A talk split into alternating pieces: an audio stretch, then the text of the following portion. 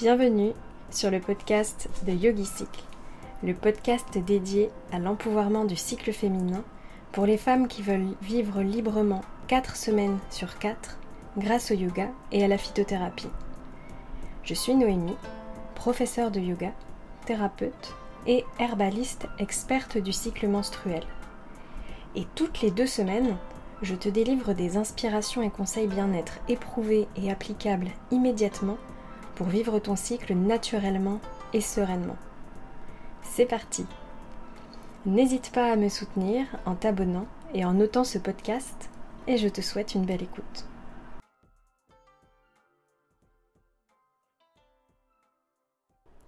Hey, bienvenue dans ce nouvel épisode de The Yogi Cycle Podcast. Aujourd'hui, on va parler de plantes qui soulagent le syndrome prémenstruel. Alors, tu sais, si tu veux commencer à apprivoiser ton syndrome prémenstruel naturellement maintenant, tu peux toujours télécharger ma roadmap gratuite qui est dans la description de cet épisode. Dedans, tu y trouves notamment deux recettes à base de plantes archi simples à faire pour soulager ton syndrome prémenstruel. Allez, sans plus tarder, on passe à l'épisode du jour. Alors, est-ce que tu as déjà eu l'impression passagère que rien, rien, rien ne va? Que tout ce que tu fais, c'est nul? Et que la moindre petite scène d'amour dans une série Netflix te fait fondre en larmes. Ou alors est-ce que tu as une envie soudaine de jeter ton ordi par la fenêtre ou de dévaliser ton placard à gâteau en 4 minutes top chrono? Si ça t'est déjà arrivé, eh bien en fait peut-être qu'il s'agit d'un signal qui t'annonce l'arrivée de tes règles. Alors est-ce que tu as déjà entendu parler du syndrome prémenstruel? J'espère que oui parce que j'en parle énormément ici. Et bien sûr, j'ai quelques astuces à te proposer pour t'aider à adoucir les symptômes. Alors commençons par le commencement. On va déjà se rappeler qu'est-ce que c'est que le syndrome prémenstruel.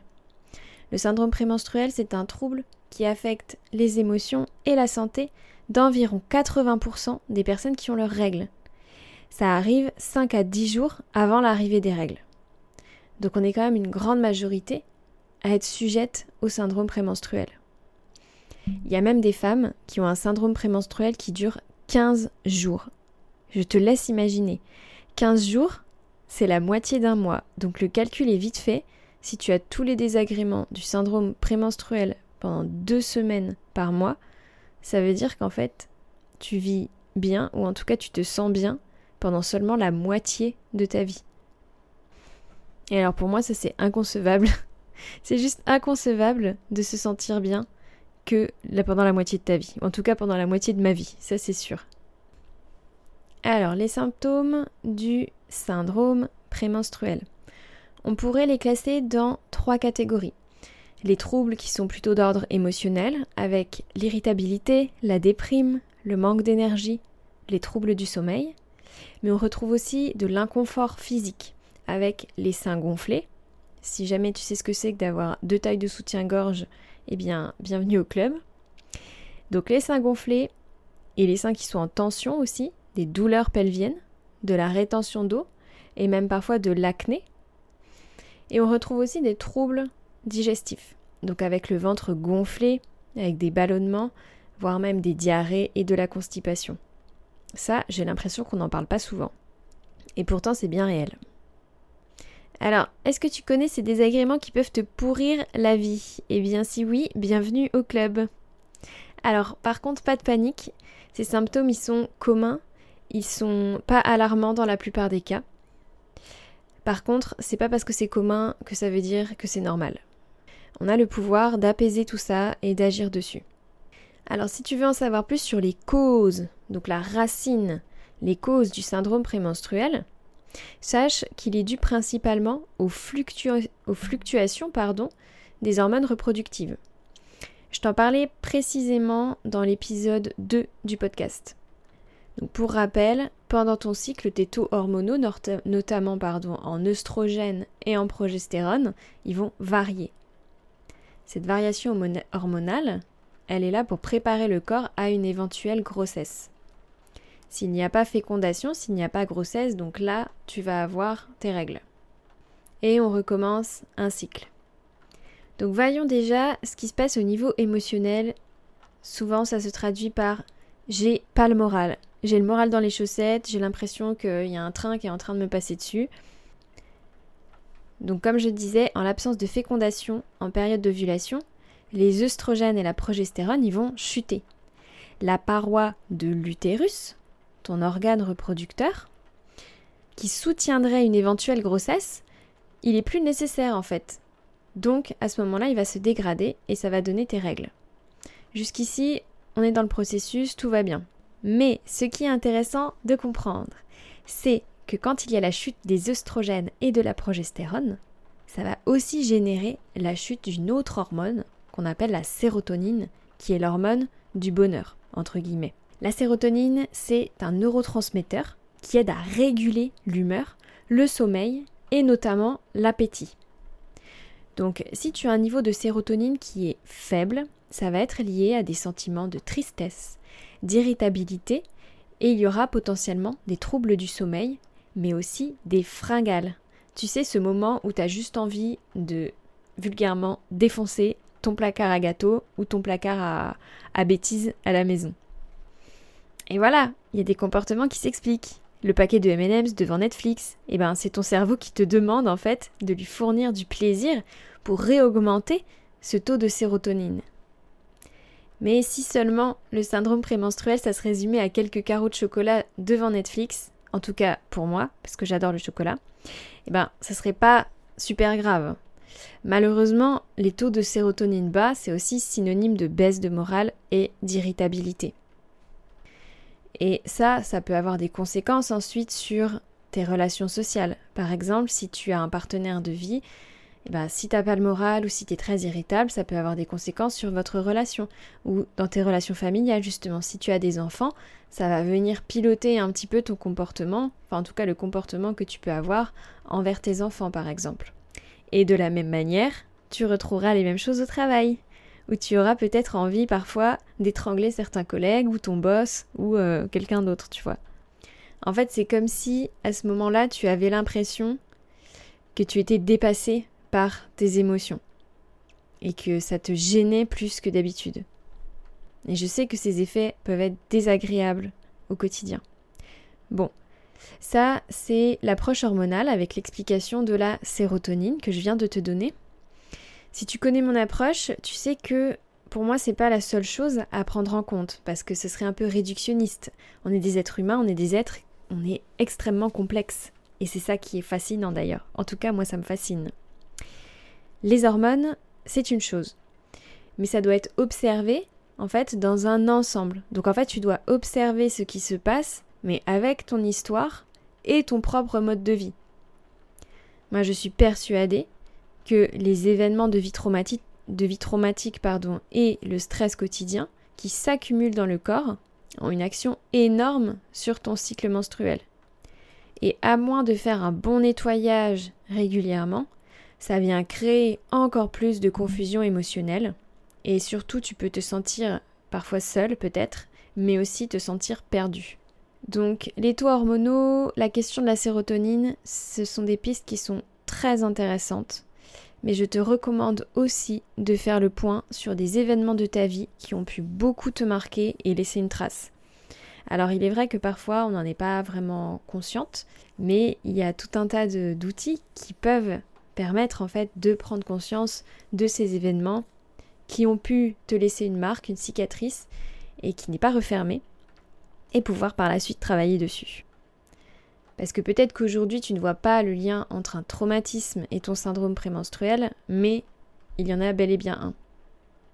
Et quand je parle de traumatisme, euh, t'es pas obligé d'avoir vécu euh, des, des, énormes dramas, des, voilà, des choses très dramatiques.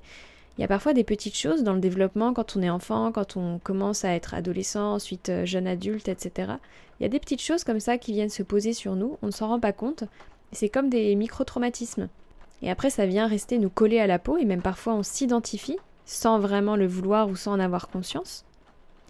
Et ce sont des choses qui vont venir te parasiter dans ta vie quotidienne, et ça va venir Peut-être que ça va même revenir pendant ton syndrome prémenstruel. Sans que tu t'en rendes compte, peut-être qu'en fait ça va refaire surface justement juste avant tes règles. Parce que c'est une période très sensible. Alors ensuite, Il y a aussi tout ce qui est de l'inconfort physique, du genre je ne rentre plus dans mon jean, j'ai le ventre super gonflé. Donc justement, j'arrive pas à boutonner mon jean. Alors que pendant tout le reste du cycle, il n'y a pas de problème. Je me sens lourde, je me sens lourde et gonflée, je me sens gonflée. Bon. Je t'ai déjà parlé d'une substance qui a une place importante dans ce mécanisme-là, en tout cas qui, euh, qui peut être à l'origine de cet inconfort-là. Je t'ai déjà parlé des prostaglandines. Alors oui, ce sont aussi des substances qui ont un nom barbare, et pour rappel, ce sont des substances qui jouent un rôle dans le processus inflammatoire. Elles ont un mécanisme très complexe. À la base, elles sont notamment produites pour déclencher les contractions de l'utérus dans le but d'évacuer l'endomètre. Donc d'évacuer, tu sais, cette paroi, en fait, la paroi de ton utérus qui se prépare et se gonfle, se prépare à recevoir en fait un ovule fécondé et qui, s'il n'y a pas fécondation, va se détruire, va se dégrader et va donner les règles. Alors, si tu as des douleurs dans le bas-ventre avant les règles, il y a de grandes chances que ce soit à cause d'elles, à cause des prostaglandines. En plus, parce que ce n'est pas tout, en plus, à côté de ça, elles peuvent aussi venir dérégler ton système digestif en agissant sur les contractions de ton intestin. Et oui, parce qu'à l'intérieur de ton intestin, en fait, il y a une paroi musculaire, donc que toi, tu ne contrôles pas, que ton système nerveux contrôle tout seul. Et en fait, les prostaglandines, elles peuvent venir dérégler justement ces contractions de l'intestin, pour faire simple. Et oui, je te rappelle que tout dans le corps, tout est lié. Ça explique aussi les ballonnements, qui est un des symptômes les plus courants qu'on retrouve dans le syndrome prémenstruel. Mais ça explique aussi ce dont on parle très peu, voire jamais, ce sont les diarrhées et la constipation, avant, voire pendant les règles. Comme si les règles, ça suffisait pas, il faut encore qu'on soit pas loin des toilettes pendant la journée. Bon alors, c'est bien joli tout ça, mais tu vas me dire comment est-ce qu'on fait pour soulager le syndrome prémenstruel? Parce que je t'ai dit quand même au début de l'épisode qu'on allait parler de plantes. Alors comment on va soulager le syndrome prémenstruel naturellement? Il y a plusieurs approches. En France, il y a un bon nombre de médecins qui prescrivent la pilule hormonale pour soulager le syndrome prémenstruel. Alors on pourrait expliquer cette solution qui est mise en place parce qu'en fait la pilule, elle va rendre les hormones plutôt linéaires, c'est-à-dire qu'il n'y aura plus d'ovulation. Donc les, fluctuations hormonales, elles vont être comme tamponnées. Donc on va se retrouver en quelque sorte en fait dans un cycle qui est linéaire. Et alors moi ça me ça me fait tilter parce qu'un cycle linéaire en fait c'est complètement antinomique. Un cycle par définition n'est pas linéaire par nature. Bon, alors t'as compris si tu as la pilule hormonale, il y a peu de fluctuations d'hormones. Donc il n'y a pas ou peu de syndrome prémenstruel. Par contre, c'est vrai que la pilule contraceptive peut venir avec des effets secondaires. Moi personnellement, j'en ai fait les frais depuis mes 16 ans à mes 24 ans, quand après j'ai décidé d'arrêter la pilule hormonale.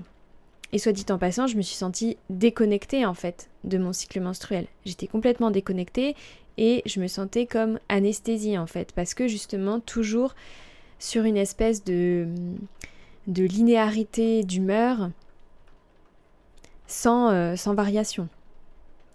Et je vais même te faire une confession, puisqu'on est entre nous, n'est-ce pas?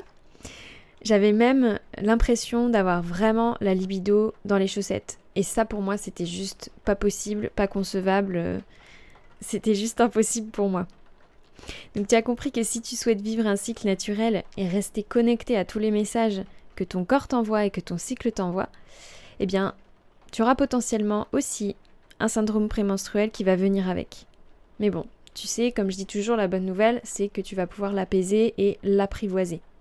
Et évidemment, je ne te parlerai pas de ça si euh, j'avais pas expérimenté ça et trouvé des solutions.